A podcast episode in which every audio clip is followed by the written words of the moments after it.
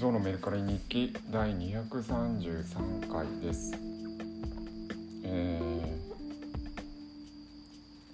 ー、いきなり名前を忘れたな。えー、名前を言おうとしたんですけど、えーと、勝間さんか、勝間よいさんが YouTube で言っていましたけど、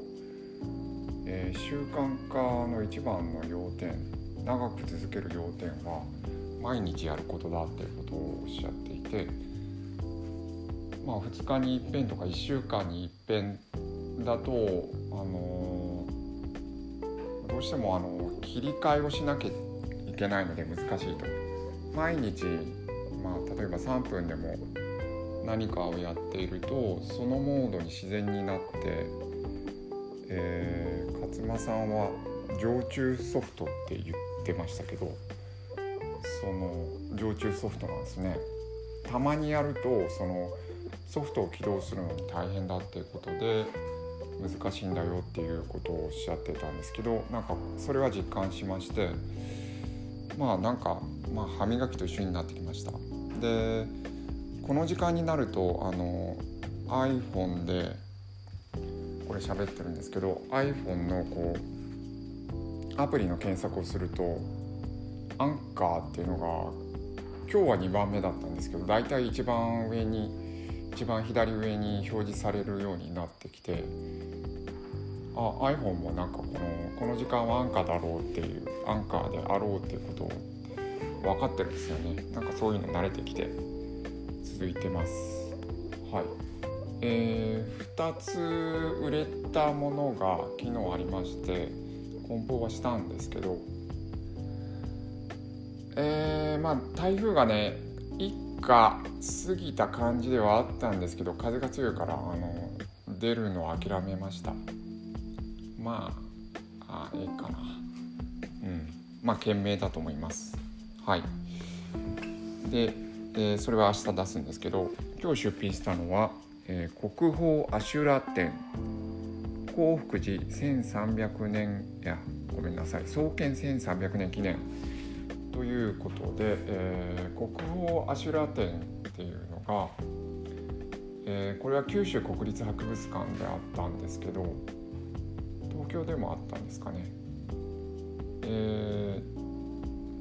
2009年あったみたいですね。その時のうんまあ大体こういうう作品展にはあの解説版はついてると思うんですけどその時に買ったやつですね。なんかうんそのよく覚えているんですけどその2009年にアシュラが来てものすごい人だかりだったですね。あのうん。その人だかりの中心にアシュラがいてっていう情景はなんかうんなんかすごかったですね。うん、偶像アイドルって言いますけどアイドルに人が群がってる感じっていうのがやっぱそれ込みでなんていうかそのアシュラの見た見方があなんかも持ってるじゃないですけどなんか魅力が何何十パーセントアップ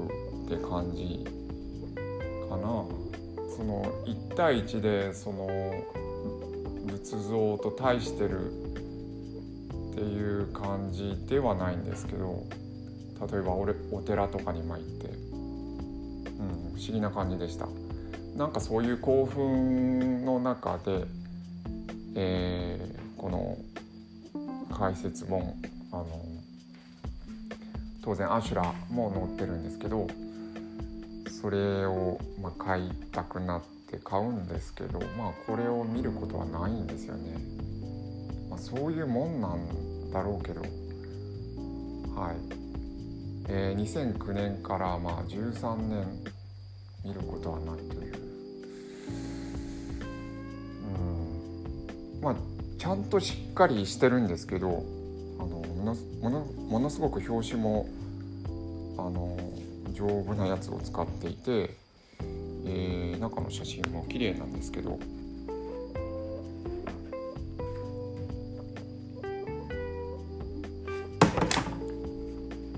まあ興福寺のスターたちですね。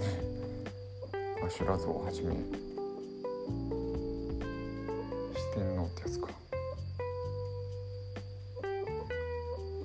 あーこのアシュラ像じゃなくてなんか惹かれたやつあったな。思い出した。うん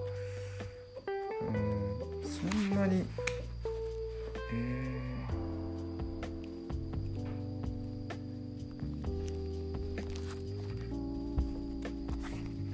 四天王でしょ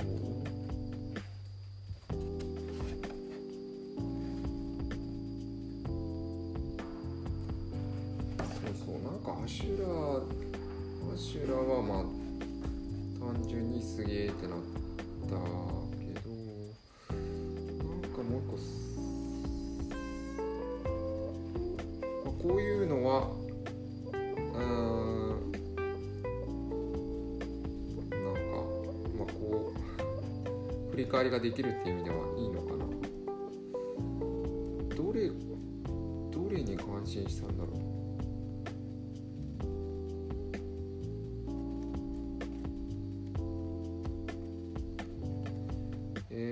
と見る限りはなんかピキンとくるものがないんですけどあこれすげえっていうのがありましたんですけどわかりません。でこれをえ